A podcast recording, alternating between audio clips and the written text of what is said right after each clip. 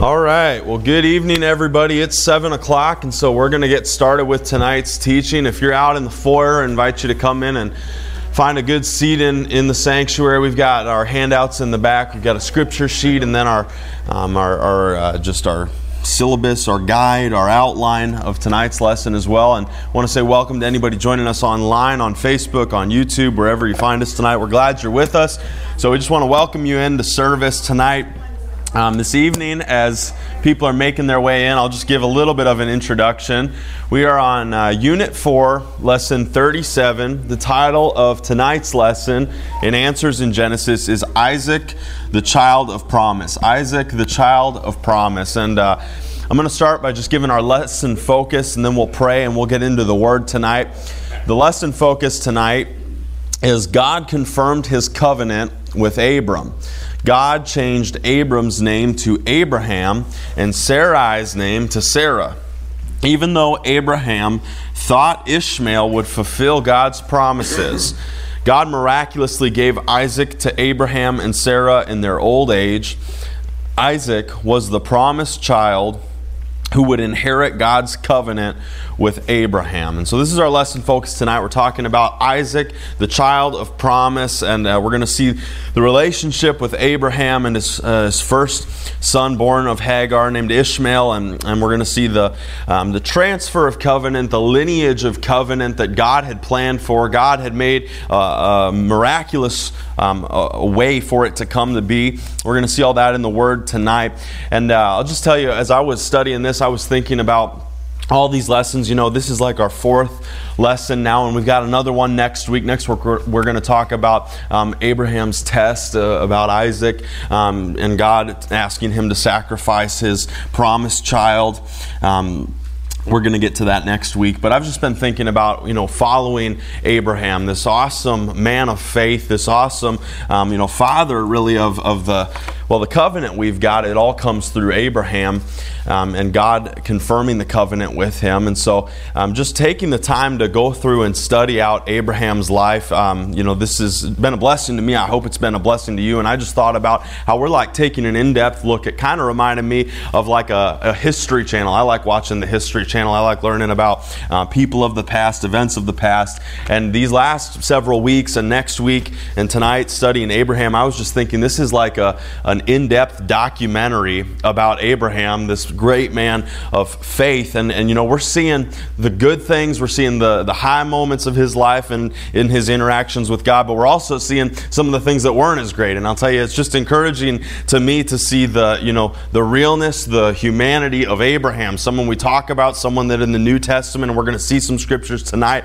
is really shown to be this great man of faith. And yet, he was still just a man that had a, a faith in God, and that is what made his life extraordinary. That's what his made his life a blessing, like we're going to read tonight. This is the reason he was uh, made a great nation by God. All of the things that happened, you know, um, God delivering the four kings into his hand, God uh, making a way for him to go and rescue Lot, and God's hand upon him through all of it. I mean, it's not that Abraham himself had these supernatural abilities or he was on some just totally different level as a man. It was just that he had faith in God. And so it encourages me that today we can put our faith in God the same way that Abraham put his his faith in God, and we can see God working on our behalf and uh, coming through in covenant on our behalf, just like He did with Abraham. Because one of the things we'll see tonight is God doesn't change. You know that? God doesn't change. And so it encourages me as we take this in depth look at God interacting with Abraham, this man of faith, we can know that, that God wants to interact with us that way too. God wants to move in our life, work in our life, speak in our life, bring the word to pass in our life as we put our faith in Him just like He did it for Abraham. And so let's pray and bless tonight's message. Bless our time of study, and then we'll get into the Word. Father, I just thank you that tonight, as we set this time aside, we would have revelation of the Word coming to us, that it is a living Word. It is, it is a Word that um, just, just brings new things forward in our hearts each time, Lord. Not that there are new words written, but as we study and, and we are aware and we're sensitive to your Spirit, who is the teacher, who is the reminder, who is the revealer of truth. God, I thank you that um, truth is, is more prevalent to us, or we are more aware of it tonight, God. I pray that as we study Abraham's life, we would be encouraged and built up and equipped of, in the matters of living a life of faith. God, I pray that as we study His life and your covenant with Him, we'd be encouraged in the covenant that we have um, with you, the promises we have from you, and that uh, as we put our faith in you, we'll see your faithfulness come to pass. We will see you um, acting and coming through on the promises you've made, on the words you've given, on the covenant that you've made with us. So, Lord, we pray this tonight. I pray that you would be glorified as we study the Word. I pray that you would um, just, just be just be pleased with us as we spend this time tonight studying the truth. God, I thank you that you are revealing things and showing us things that we haven't seen before. Thank you that we are equipped to go and just give a, a defense of our faith, to shine the light of the gospel in word, in action, that uh, we're better, better able to live it out the more time we spend in your word, having our faith built up. And so tonight, Lord, I just pray that our faith would be stirred up and we would go um, in, in, just a, an awareness of you, an awareness of your faithfulness, and an awareness awareness of your promises and your covenant with us, God. We'll find great comfort, great security, and great strength in that. We believe in Jesus' name. Amen. All right.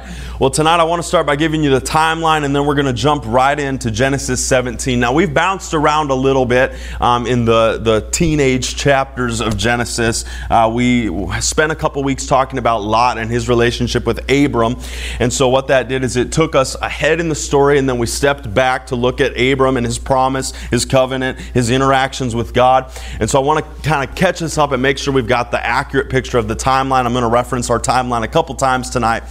Um, coming out of chapter 16, uh, what, we, what we saw last week was um, Abram having this interaction with God, and, uh, and he took Hagar um, well, Sarah really told him to take Hagar, and um, well, they knew each other in the biblical way, and he had a son named Ishmael. And so that's chapter 16. Chapter 16 of Genesis happened when Abram was 86 years old. And um, if, if we just went right from the very end of chapter 16 into the very first verse of chapter 17, what we're going to find is there's a 13 year gap right there. And so we end with Ishmael being born, or we end with, uh, yeah, Ishmael's born right after Hagar had gone out in the desert and she'd come back. We talked about that last week. It says Abram was 86 years old when Hagar bore Ishmael to Abram. And then it picks up in verse 1 of chapter 17 with Abram being 99 years old. So there's a 13 year window in here where, where there's not a lot written. What it would appear is that they had just stayed in the land of Canaan where they were dwelling when Hagar bore Ishmael. They would have been in, in Canaan. And uh, Abram and Hagar and Sarai off in the tent, they were raising Ishmael. They were going about their business. They were, you know, um, they were doing the agriculture thing. They were growing. They were uh, raising livestock. Abram was just living in the land. And so at this point, just to catch us up on some of our dates, right now, starting in Genesis 17, this is 13 years since Ishmael had been born. This is 13 years since um, Abram and Sarai acted on God's plan, but not in the way that God had wanted them to act, because God had, had wanted them to wait patiently in faith for Him to fulfill the promise. But instead, they took action into their own hands. We discussed that last week. Uh, one other thing I wanted to point out is this would be 24 years since the promise of Abram being a great nation was initially given. And so, here, uh, picking up in Genesis 17, this is 24 years since God first gave him the word that he would be made a great nation like the stars in heaven. This is back when he was in Haran, and this was before all the travels, before Egypt, before the war with the kings, before going and pursuing to get Lot back, before any of that. He had been given a promise. Here we are. Um, well, 24 years later, Abram and Sarai and Hagar, they've got a 13 year old.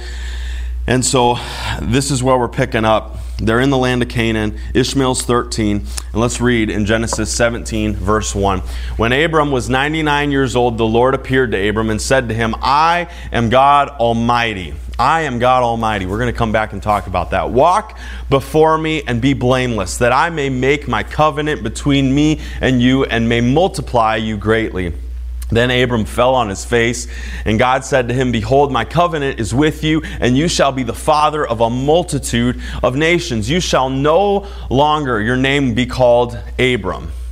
But your name shall be called Abraham, for I have made you the father of a multitude of nations. I will make you exceedingly fruitful, and I will make you into nations, and kings shall come from you.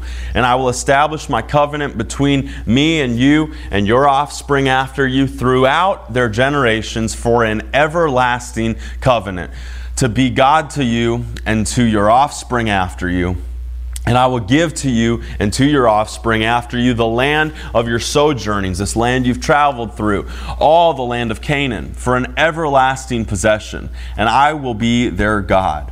And God said to Abraham, As for you, you shall keep my covenant, you and your offspring after you throughout their generations. This is my covenant which you shall keep between me and you and your offspring after me. Every male among you shall be circumcised. You shall be circumcised in the flesh of your foreskins, and it shall be a sign of the covenant between me and you. He who is eight days old among you shall be circumcised. Every male throughout your generations, whether born in your house or bought with your money from any foreigner who is not of your offspring, both he who is born in your house and he who is bought with your money shall surely be circumcised. So shall my covenant be in your flesh, an everlasting covenant. Any uncircumcised male who is not circumcised in the flesh of his foreskin shall be cut off from his people. He has broken my covenant. And God said to Abraham, As for Sarai, your wife, you shall not call her name Sarai, but Sarah shall be her name. I will bless her, and moreover, I will give you a son by her. I will bless her, and she shall become nations. Kings of peoples shall come from her. And Abraham fell on his face and laughed, and said to himself, Shall a child be born to a man who is a hundred years old? Shall Sarah, who is ninety years old, bear a child? And Abraham said to God, Oh, that Ishmael might live before you. God said, No. But Sarah, your wife, shall bear you a son, and you shall call his name Isaac. I will establish my covenant with him as an everlasting covenant for his offspring after him. As for Ishmael, I have heard you. Behold, I have blessed him and will make him fruitful and multiply him greatly. He shall father twelve princes, and I will make him into a great nation. But I will establish my covenant with Isaac, whom Sarah shall bear to you at this time next year. When he had finished talking with him, God went up from Abraham. Then Abraham took Ishmael his son, and all those born in his house or bought with his money, every male among the men of Abraham's house, and he circumcised the flesh of their foreskins that very day, as God had said to him. Abraham was 99 years old when he was circumcised in the flesh of his foreskin. And Ishmael, his son, was 13 years old when he was circumcised in the flesh of his foreskin. That very day, Abraham and his son Ishmael were circumcised. All the men of his house, those born in the house, and those bought with money from a foreigner, were circumcised with him. So, wrapping up chapter 17. I want to talk through a couple of the things we saw there. One of the main points we see is the sign of covenant. The sign of covenant. This is going to be a primary thing we discuss tonight the sign of covenant. Um, but before we do that, I want to go back to verse 1 and talk about how God presents himself. See, when God shows up in this interaction, Genesis 17, to talk with Abram, he starts out, the first thing he says, I am God Almighty. I am God Almighty. And what that is, is, is the term El Shaddai. That's the term used, and it's translated to Almighty. He's got the power, he's got the strength. What this term is referring to is that God is able and strong to do what he says he will do. Because, and, and here's the reason I believe that God presented himself this way to Abraham first, he, or Abram in this case. He comes and he says, I am God Almighty. Why would God lead in by, by telling him something about who God is? I believe it's because he was about to tell him he was going to do something that only a mighty and strong and able God would be able to do. To have a child at him 100 years old and Sarai 90 years old, that could only happen by the miraculous power of a God who is able and strong to do what he says he'll do. And so I believe God presents the truth to him first that this is who I am. You, you believe in me, you believe I'm God. Let me tell you something about my nature, about who I am. I am able, I am strong, I can do all the things that I'm about to tell you that I can do. And I believe just like Abram is told this before God gives him the promise or the specifics of the plan, I believe we got to know that God is able and strong to do what He says He'll do before we can begin to put our faith in the specific words He tells us or the specific, um, you know, provisions He makes for us. I mean, how could I believe God is going to heal me if I don't believe He's able and strong to heal? You know, how, how can I believe God is going to be my sufficiency and make a way and provide for all my needs according to His riches and glory by Christ Jesus if I don't believe He's able or strong to do it? In order to have faith, we have to believe that He is who He says He is. We have to believe that when He says, I am able, I am strong, I am mighty over all these things, that, my, that Jesus' name is above every other name. If I don't believe that, then I can't put my faith into it. And so He leads this conversation with Abram by first establishing the fact that He is able. And we know that God is able, don't we? He is creator, He is protector, He is provider, deliverer, miracle worker. And these are just some of the things that Abram has seen him to be. And we've got a whole rest of the Bible where we see God being who he is an able, mighty, strong God. And so this is a fitting title as he introduces himself here to Abram as the Almighty God, El Shaddai. It's a fitting title for what God is about to tell Abram and what he is about to do, which is the impossible. And you know, God is able to do the impossible because he's the Almighty. Right. No one else can do it because no one else is almighty. That's why it's impossible for all of us because we're not almighty. But He is. And in Jesus' name, I'm with Him, I'm in Him. And so the Almighty can happen in my life because I am in relationship with the Almighty. I have faith in Him. Amen. Let's look at the signs of covenant. I kind of want to address, well, mostly two things that are signs of covenant, and then we're going to talk about establishing the covenant through the generations. The two signs of covenant that, uh, that I see through this passage in Genesis 17, um, the first is when the names change. The first thing is he changes their names, the, the identification. And I got to go back, I'm trying to get our verse here. Abram fell on his face. Uh, verse 5 You no longer shall your name be called Abram, but your name shall be Abraham, for I have made you the father of a multitude of nations. So, God, throughout Genesis 17 in this conversation, He changes Abram and Sarai's names because He has made them things that they weren't on their own. You know, when they were born, they were given names but the names they had didn't line up with what God's plan for them was. You know, it's, it's kind of like, and I've, I've referenced this before, but when we accept Christ, we become Christians, right? We're identified with Him. God's giving them a new identity here because He's got, He's calling them into something new. He's made a promise, an agreement. He's told them, I'm able to do this thing that I'm telling you I'm going to do. I'm going to make you uh, uh, uh, father of a great nation, a mother of a great nation. And so their names that they had prior wouldn't have lined up with that. And so when he gave them new names, here's, here's the switches. Here's what these names meant. Abram meant exalted father. Hey, that's a pretty good name. It's not that he had a bad name, but Abraham, like it says here, is father a multitude of nations. That's what the, the word Abraham means, a father of a multitude. And so by changing his name, God was giving him this identity that you are going to be the father of a multitude. Many nations are going to come from you. And he's got one son that was born to the Egyptian servant. And so he's calling out something that he's not even seeing yet. He's speaking a word into Abraham's life that Abram hasn't seen come to fruition yet. But God can speak this word in, and Abram, Abraham, is it because God said it. And you know, this is something we've got to know, and this is something we put faith in is I'm not who I am. I'm not what I am. I don't believe what I believe because I see it or because I'm it on my own. It's because God said it. Amen? It's what God says is, is what well comes to be. It just shows you too the power of words, the fact that God changed their name to be the thing that He said they would be. Words have power. You know that? Words have a power. And so we ought to speak in agreement with the things God says about us. This is something I see with the name change. This is something I see when they come into covenant with God, they have to start speaking different words in their life. You know, you and I have to start speaking different words in our life when we come into covenant with God.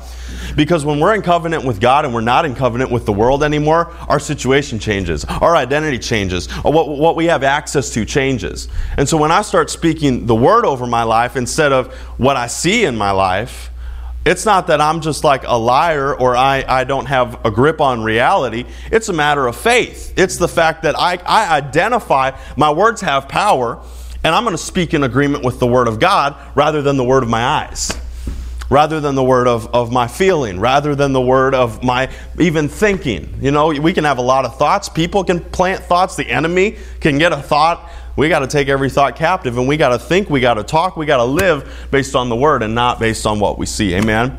Because Abram, he still didn't see it yet. He still didn't see the multitude of nations. And Sarai is the same way. Sarai, that, that name means my princess. You know, there again, that's not like a, it's not a bad name. It's not that they had this terrible reputation that God had to change. Sarai in, in verse 15.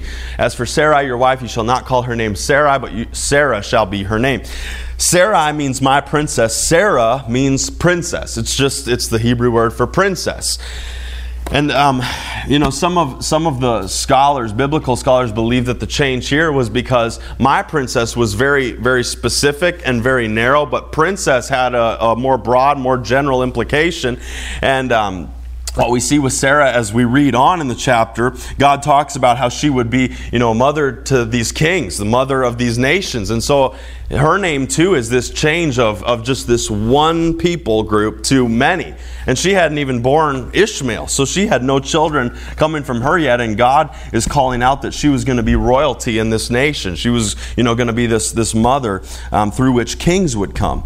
And so the change in name is a sign of covenant. It's a sign of the fact that God has brought us into something better. God has a greater plan for us than what we see today. And so the words being changed is an indication that the status has changed. God wouldn't have spoken something that wasn't true. And so when He started speaking different words over them, it meant that there had been a change from things of the world to the things of God, from the word of the world to the word of God. And it's better to live in the word of God. And that's something we can take with us today because we've got a different name, right? We've got a new name. I'm not just Isaac Wangler, I'm Isaac Wangler in Christ. And when we're in Christ, we, we've got a whole new identity. It's a whole different thing to be in Christ. I'm a new creation in Christ Jesus. Amen. Now let's look at the next part of this in our outline. It says circumcision. This is the other element of a sign of covenant that we want to mention. And this is this is a really physical thing. You know, the name change, that's that's a word thing, and that's important, but there was a physical change that occurred um, when, when they came into this covenant, when God said, This is going to be the sign of the covenant, all the males in your camp are going to be circumcised. He says it right here in um, verse 11 through like verse 13 You shall be circumcised in the flesh of your foreskins. It shall be a sign of the covenant between me and you. He who is eight days old among you shall be circumcised, every male throughout your generations, whether born in your house or bought with your money from any foreigner who is not of your offspring. Both he who is born in your house and he who is bought with your money shall surely be circumcised. So shall my covenant be in your flesh, an everlasting covenant. So, what we have here is a sign of covenant, a sign of covenant. We talked about that a little bit last week when we were discussing um, how God had Abram line these animals up. Do you remember about that? The blood covenant where these animals were split in two, and then there were the birds and God put Abraham to sleep because he knew he wasn't going to be able to measure up on every part of the covenant. And so God made this covenant for Abram, for mankind, with himself, so that he was, you know, tied to this agreement with Abram. In the similar way here, God instructs Abram, this is going to be the sign for you and, and all of your people. Everybody who's a part of this covenant, this, this is going to be a sign. This is going to be something that you guys do on the outside to identify you as being in covenant with me. You know, it, it's, like a, it's like a seal. It's like something that indicates um, this, this is who we are. This is who we're with. This is the covenant, the agreement that we've made. You know, it's like eh, when you sign checks at the bank you know, they keep a record of your signature, which acts as a seal for you. And so if anybody ever asks, hey, did you actually agree to pay that money for that thing? They can pull out the check and say, right here, we've got it. There's been an agreement made. This, this circumcision, it was the same thing in the Old Testament for the Hebrew people. That circumcision was the signature of the covenant that they had with God. This is the indication that, hey, we are in covenant, we are in agreement, we have this agreement with God. And it's this agreement that um, has been discussed since Genesis 12 that Abram and his descendants were going to be a great nation. They were going to be a blessing to all peoples, and that God was going to make their name great. And so, this covenant, this circumcision, is a sign of the agreement that God had made with Abram. And so we, we read it in the verse. He said that all the males present would need to get this sign of covenant. Um, to go without it would, to be, would be to be put out of the nation. He says that um, throughout this too. I think it's in verse 14. Any uncircumcised male who is not circumcised in the flesh of his foreskin shall be cut off from his people. He has broken my covenant. And so it's a big deal to be in covenant or out of covenant. And you know, God really what this is about, it's it's not just that he wanted all the males to have to do this terrible thing that Abram did as a 99-year-old man. I mean, what a time in life to do this. But it's what it's about is is a decision it's about decision. Like if, if you don't want to take the sign, if you don't want the covenant, then you got to get out of here. I mean, you have to choose. It's this lukewarm thing that we talk about out of Revelation 3. We still we still have this same kind of motivation today. To not take the sign of the covenant was to reject the covenant. Kind of like for us to not take the name of Christ but try to be a believer in God doesn't work. You either take it or you don't. There's no in between. And so, pretty, pretty, oh, it sounds almost harsh, but it's really not. It's just justice. It's just right. You're either in it or you're not. You don't get the benefit without taking the sign of it. And really, what's the down? I mean, there's not much downside. I mean, for especially for anybody who's eight days old, they're not going to remember this. But there's a sign that this is who we are. It's an identification thing. It's it's a fact of I have decided that I am in this relation. I am in this agreement with God. I'm trusting in God. My faith is in God. It was a sign of the agreement Abram had with God. And it's a covenant, it says too, that is everlasting. I think we read that in verse 13 so shall my covenant be in your flesh, an everlasting covenant. You know, circumcision is a permanent thing on earth. You, you're bound to, you're permanent with it. In a similar way, it's, it's representative of the fact that you can't get out of the covenant God strikes with you. I mean, Abram wasn't leaving covenant with God. God had made this covenant with him, he had made this agreement and it was an everlasting covenant. It still is, because it's everlasting. It's still going on. Isn't that good news for us?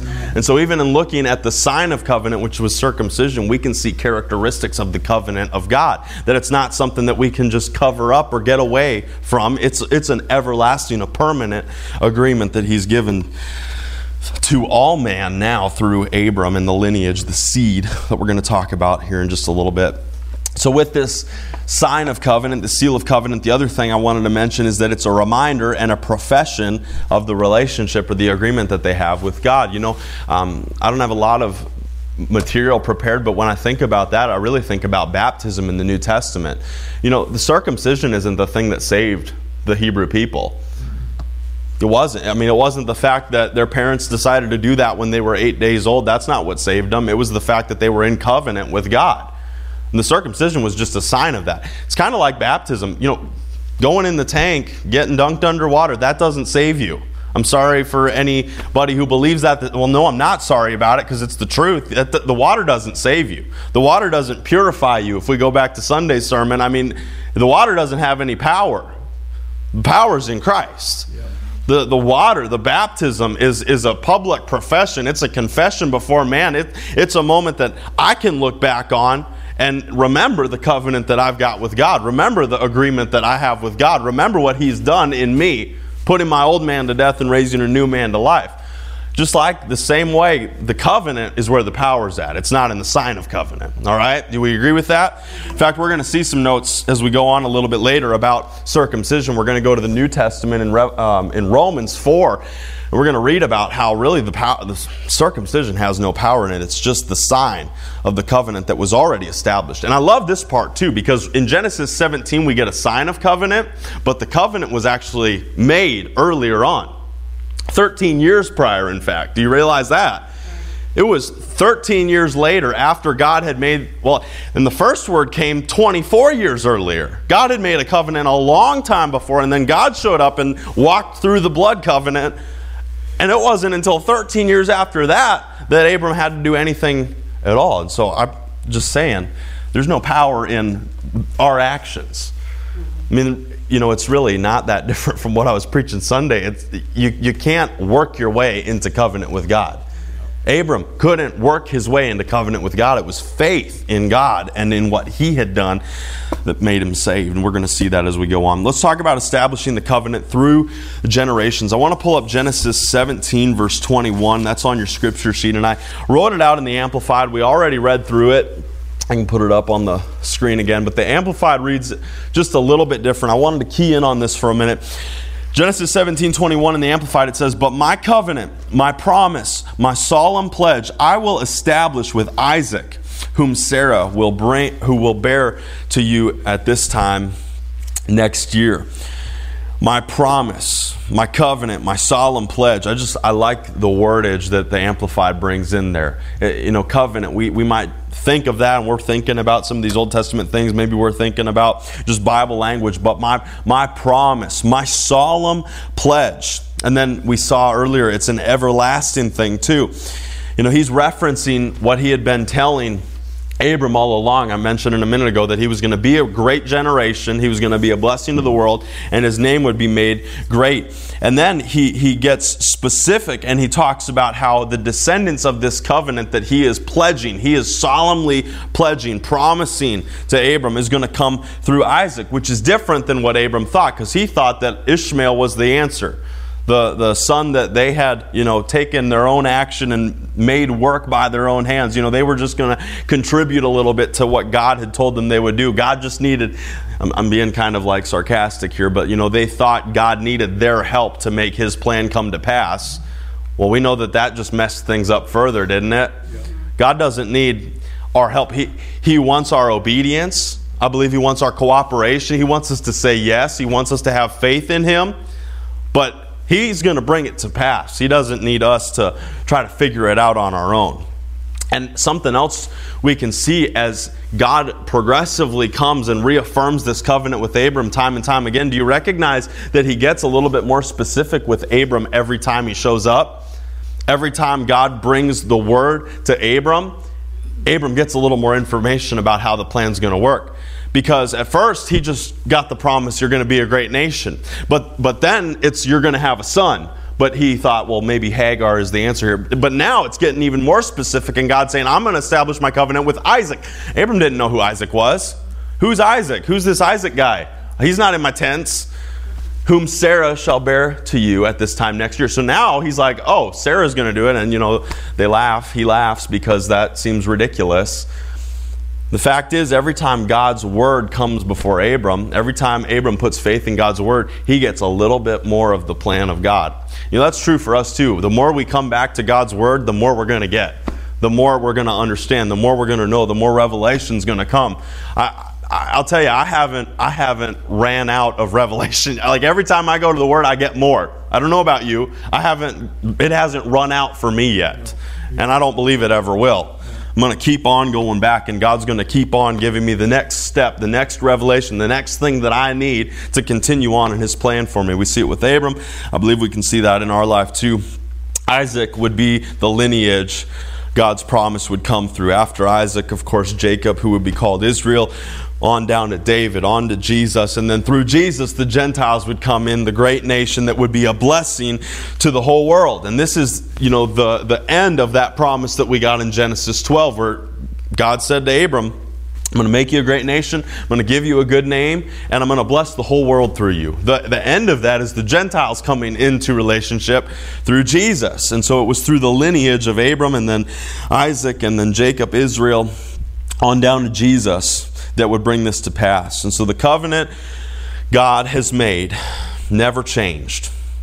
You see that. It never changed. As we've talked about it for these like four weeks now, the covenant hasn't changed. It's maybe gotten more specific, more, more revelation every time that God comes and talks to him, but it doesn't change. God was unchanging then, and he's unchanging now. God is not a liar. He fulfills his word and he fulfills his promises. Amen? Let's move on to the second half of our scripture study, and we're going to go ahead uh, four chapters to Genesis 21. And as we turn there, kind of give you the update in our timeline. And so, um, Abram gets this promise, and then he has like the craziest year of his life. All right, that's what I'm just going to call the next four chapters, the craziest year of his life. Because within this time frame, all within a year, because he gets the promise, this time next year you're going to have a son named Isaac. Okay, we, we all read that. Within this year, the, the, events of Sodom and Gomorrah take place in that following year while Sarai, Sarah, now Sarah, is supposed to be bearing him a son. Sodom and Gomorrah happens, so um, God comes through. They, they have another interaction, and um, he tells him that he's going to, well, cast judgment on Sodom and Gomorrah. And we talked about that lesson a few weeks ago. Um, Abram intercedes, Lot uh, is delivered. Um, that all happens. And then after that, in chapter 20, we're not going to turn there for time tonight, but in chapter 20, we get some information about Abraham and Sarah's next travels. They go to a place called uh, Gerar.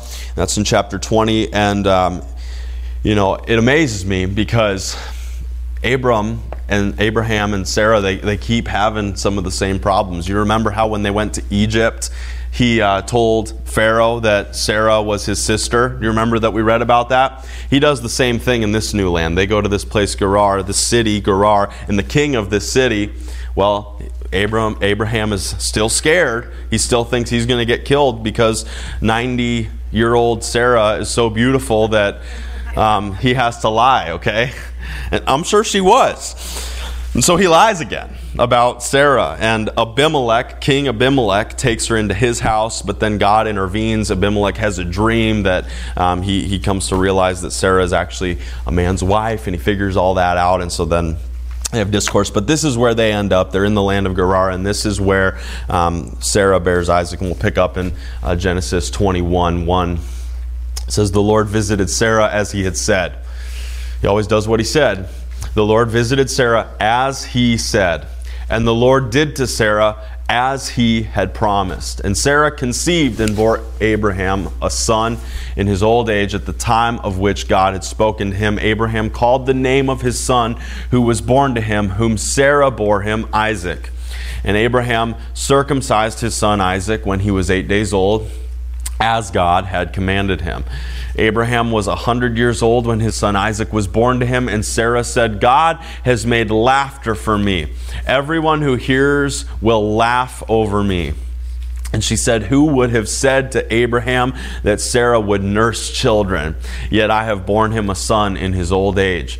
And the child grew and was weaned, and Abraham made a great feast on the day that Isaac was weaned. But Sarah saw the son of Hagar, Ishmael, the, the Egyptian, whom she had borne to Abraham, laughing.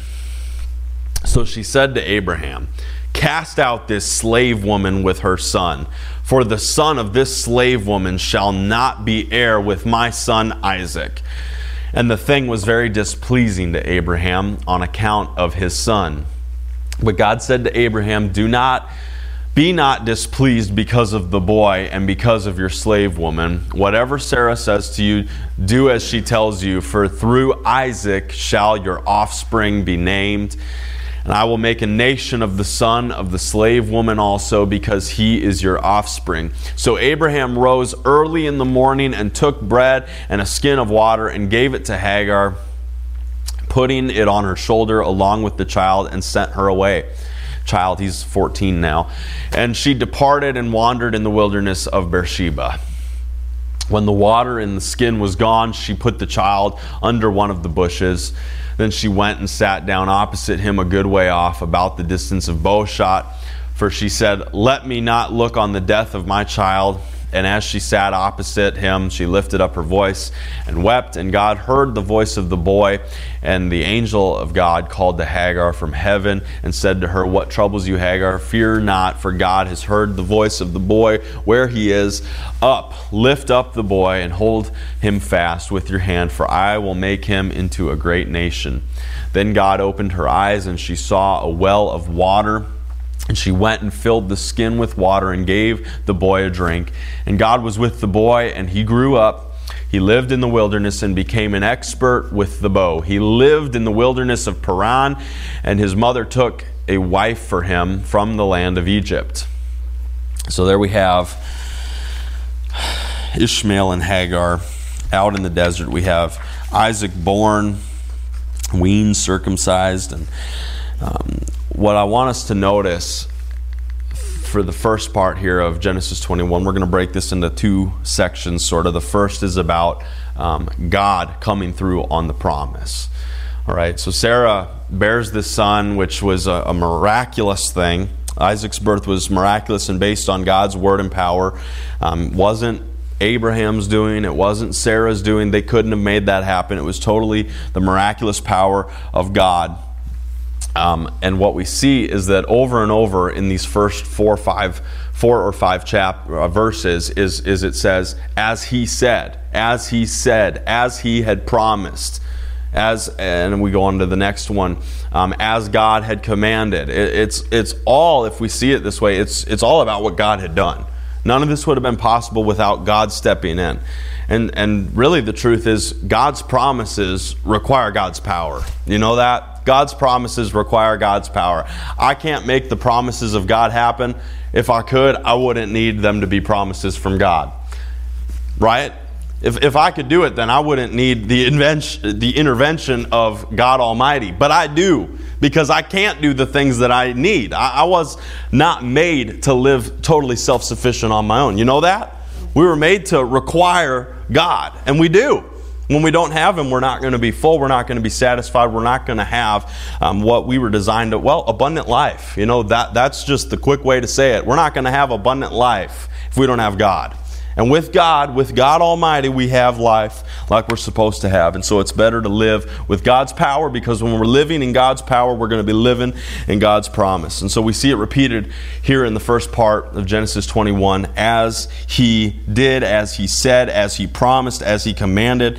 It was about what God had done, not about what Abraham or Sarah had done. And so even though Abraham is counted as this great man of faith and, and uh, you know, he is looked at he's the father of this, this covenant as we get to the New Testament and, and they talk about that. Really it's about what god had done not about what abraham had done. And so we have to we have to get to that place of of thinking and believing and putting faith in god not in our own actions. This is really what we see with abraham. I think studying him closely we learn this lesson. It's about what god can do not about what we can do. Let's talk about abraham or i'm sorry isaac's name for a second. We saw how it was about laughter, right? And Sarah said, God has made laughter for me. Everyone who hears will laugh over me. Um, Abraham was 100 years old. Isaac was born to him. And so, Isaac, we see um, named, born, it means laughter. It's the Hebrew word for laughter, Isaac is. Um, this word laughter, and, and the reason that the name is Isaac is because it's a reminder. Talking about laughter, it's a reminder of God's faithfulness. It's a reminder of God's ability to do what they couldn't do because both Abraham and Sarah laughed when God told them about it. We saw that in Genesis 17 17 with Abram, and we saw it in Genesis 18, verse 12 with Sarah. Both of them laughed at God when He told them what He was going to do. Both of them thought that it couldn't happen. That couldn't be the plan, God. In fact, when uh, God told Abram, if you remember what he said, he goes, Well, God, surely you're thinking about Ishmael. And he says, No, it's going to be Isaac. And so uh, they were, they were not just fully in belief at the very first time that they heard it. Kind of like a lot of believers in the New Testament. They might hear the word about healing or provision or wisdom or strength or any other promises that are in the word, and they might not believe it at first. But when God's word says it and says it and says it again, and it keeps on saying it and you can't get away from it, eventually you got to either believe it or, or get out. You know? I mean, eventually you got to choose am I going to believe God and what He said or am I going to reject what He said? Am I going to believe the Word of God or am I going to reject the Word of God? And so every time, I just think it's awesome. Every time they called Isaac over, they would have been reminded every every time it'd be like us saying laughter you know if one of us was named laughter hey laughter come here oh yeah i laughed at god when he told me this was going to happen it's a reminder of God's faithfulness. It's a reminder that God can do what He's going to do in unlikely and impossible circumstances. God is able. God is strong. He is El Shaddai, Almighty God. He's able and He's faithful. The second thing we see in this passage in Genesis 21 is about the uh, further contention between Sarah and Hagar.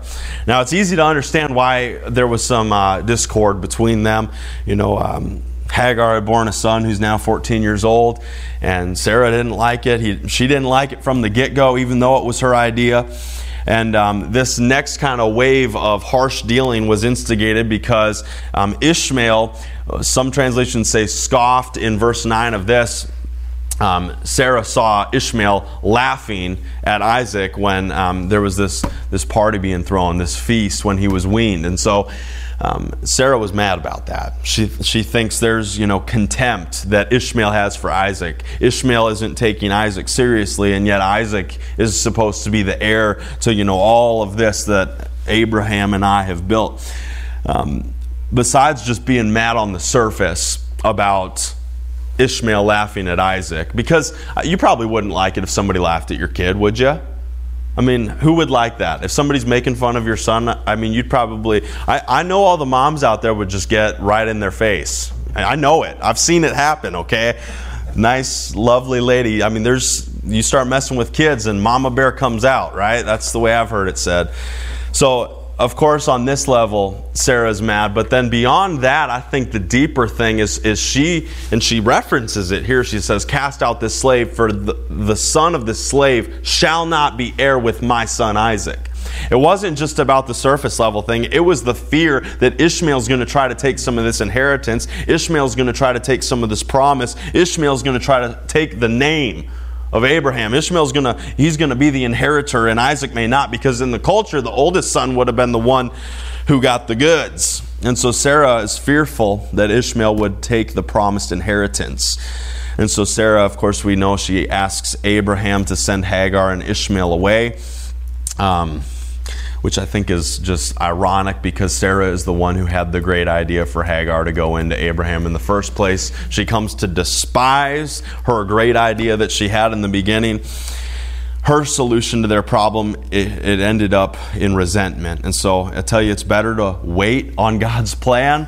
It's better to pray about God's plan than to take a hasty action of ourselves because probably we're going to end up resenting the thing that we thought was a great idea in the first place. I'm just telling you what I see with, with Sarah and Hagar and Abraham. It would have been better if they had just waited um, patiently for God to do what he said he would do. Abraham is in a much different place than Sarah. Sarah's ready to see him go out. I bet she didn't care if they like you know, died of thirst or whatever was going to happen. She just wanted him gone. She was mad.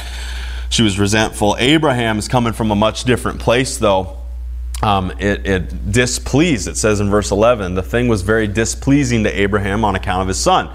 You know, whether it was Hagar or Sarah who bore him, it's still his son. It's, it's still his kid. And so the fact that he's looking at this decision to send him out into the desert, which is where they went, is out into the desert. Uh, that would have been, a, I imagine, a hard thing for a father to do to send his son out. Um, said it earlier when we were reading ishmael would have been 14 years old at the time i mean you know he's not a baby but he's not a full grown man ready to go step out and you know enlarge his own tent and that kind of thing i mean he he's still a child to abraham and uh, abraham didn't want to send him out Something I see about this, which maybe isn't the first way we'd think about it, Abraham had to put faith in God to send Ishmael out.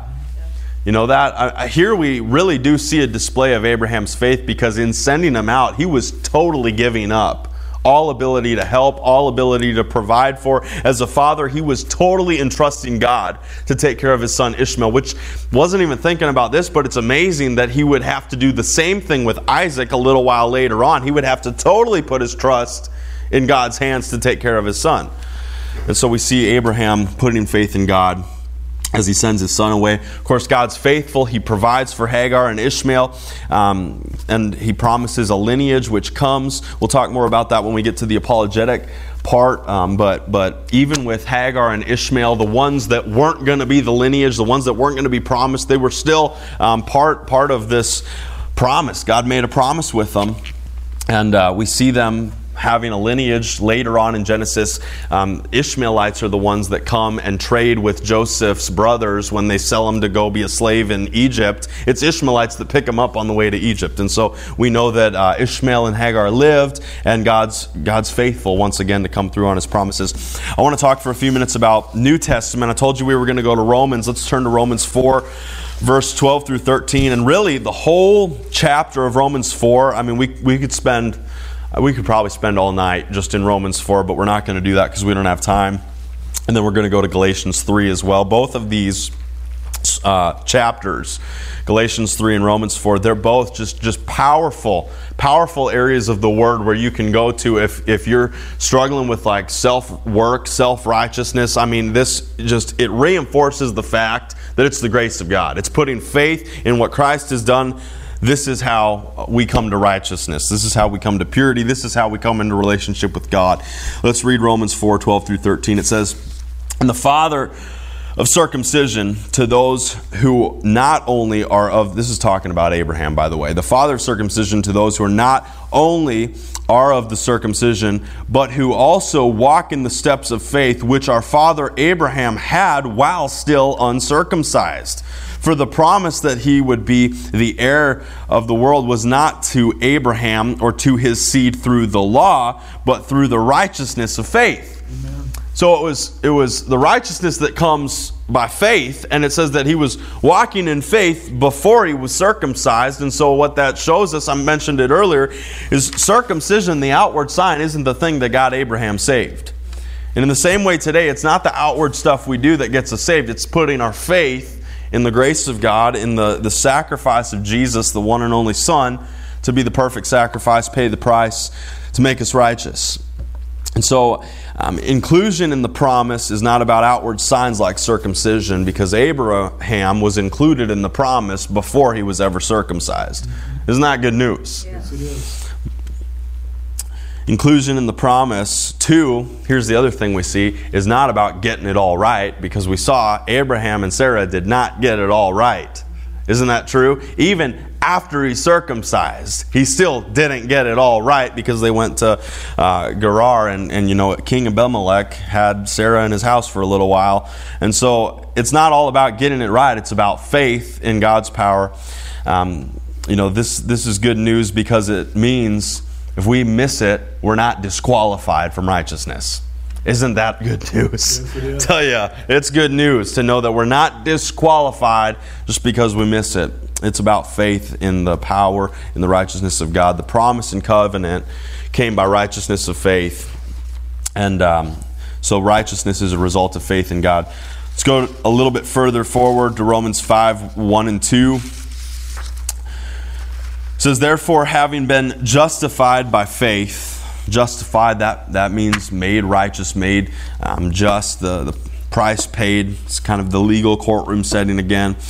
Um, Therefore, having been justified by faith, we have peace with God through our Lord Jesus Christ, through whom also we have access by faith into this grace in which we stand and rejoice in hope of the glory of God.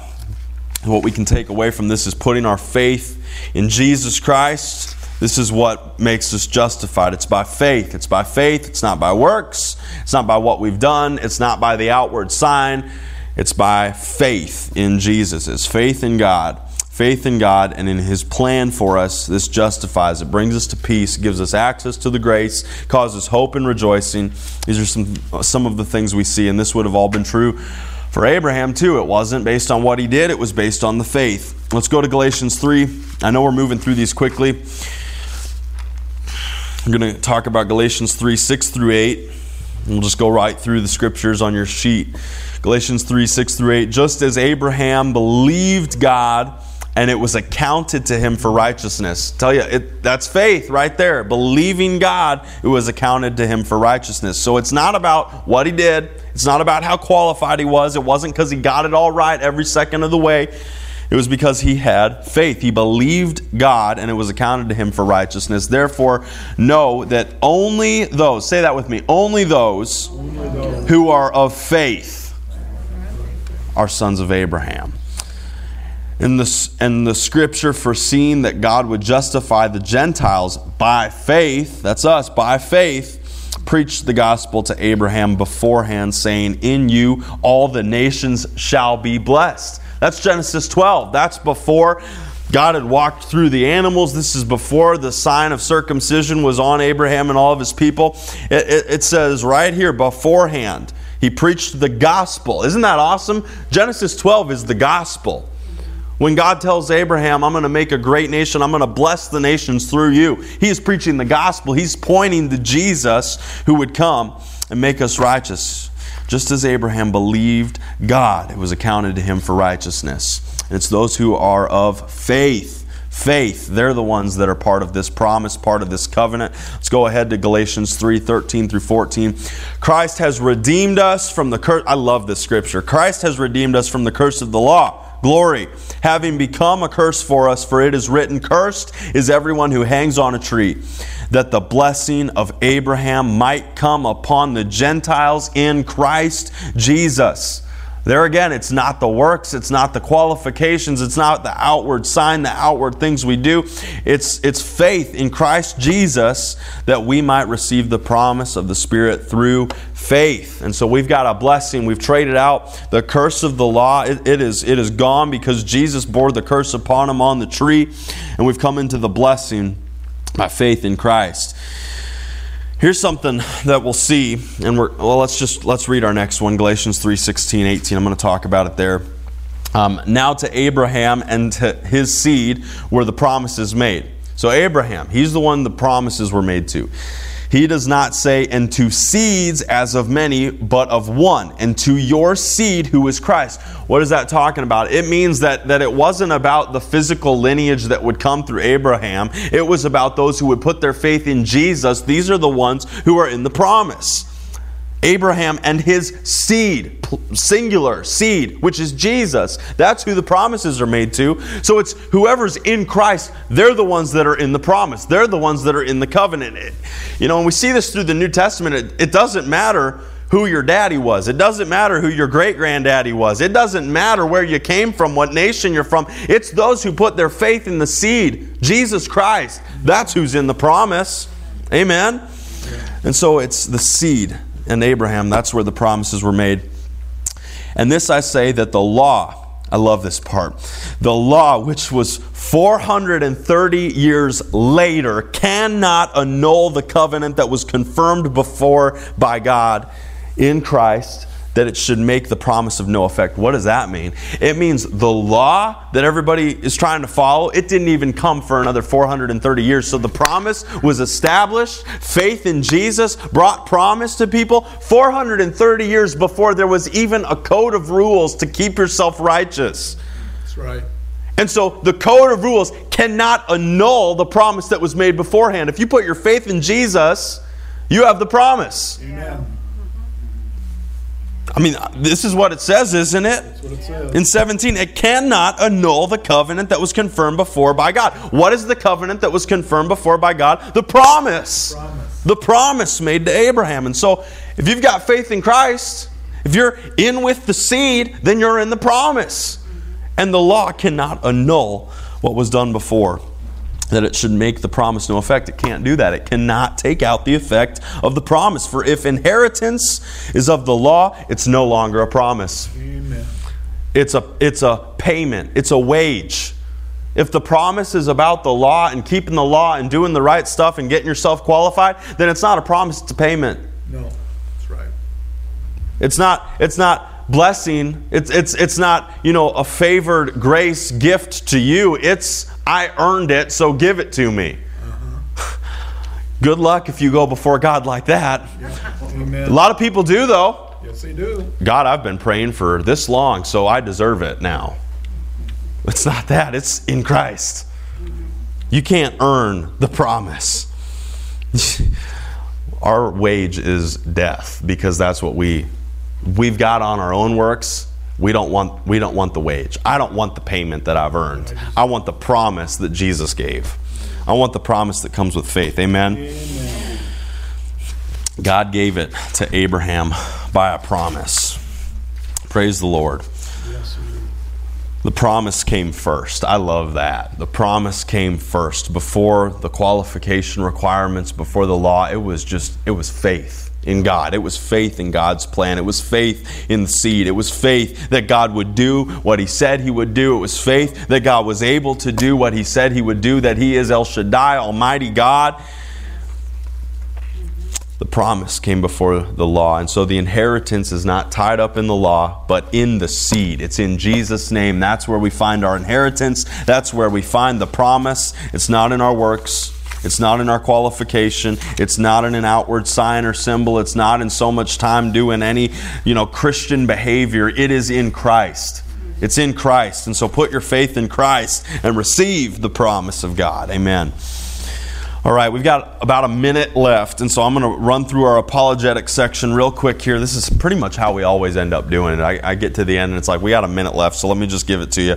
Uh, continuing conflict. Let's talk about Ishmael. You know, he was sent away. We I referenced how later on in Genesis, um, you know, Joseph would be picked up later on, he's going to be picked up by the Ishmaelites, all right? And so um, Ishmael sent away. He goes on, he lives. There's a promise that Hagar and Ishmael are given. Um, God's mercy, God's blessing upon Ishmael. He would become a great nation. We're told that he ends up settling in Paran. Uh, that or Paran, that's northern Arabia. And so if you look at the Saudi Arabia peninsula, he would have been in the north part of that. It's a desert. And so modern day people group, who who comes from Ishmael? It would be Arabians, all right? Many of the Arabian people groups would have come from Ishmael. Not all of them, because there would have been other descendants of Noah that would have settled in those regions.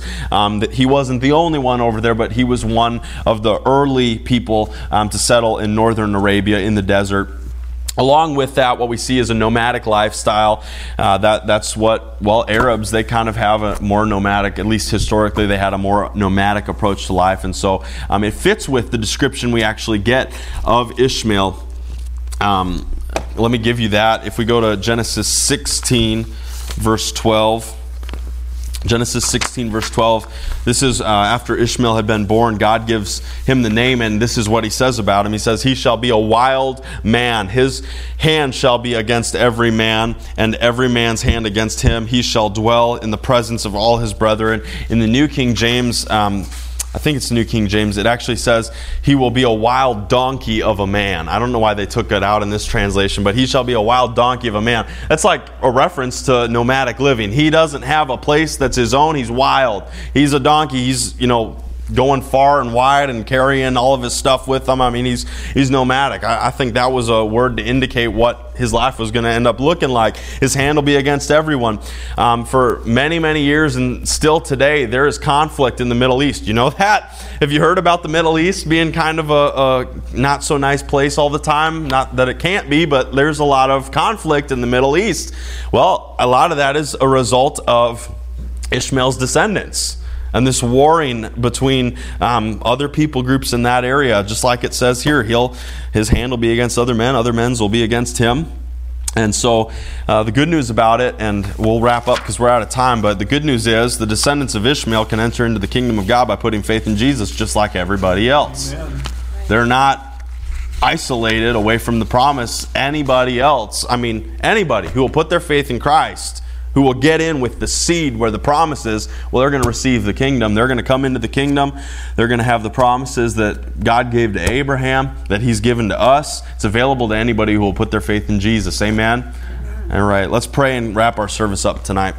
Father, I thank you for this word, just for uh, greater revelation and understanding of the truth that the promise, the covenant, our relationship with you, it comes by faith. It's not about something we could do. It wasn't about something Abraham could do. It's about putting faith in you, God.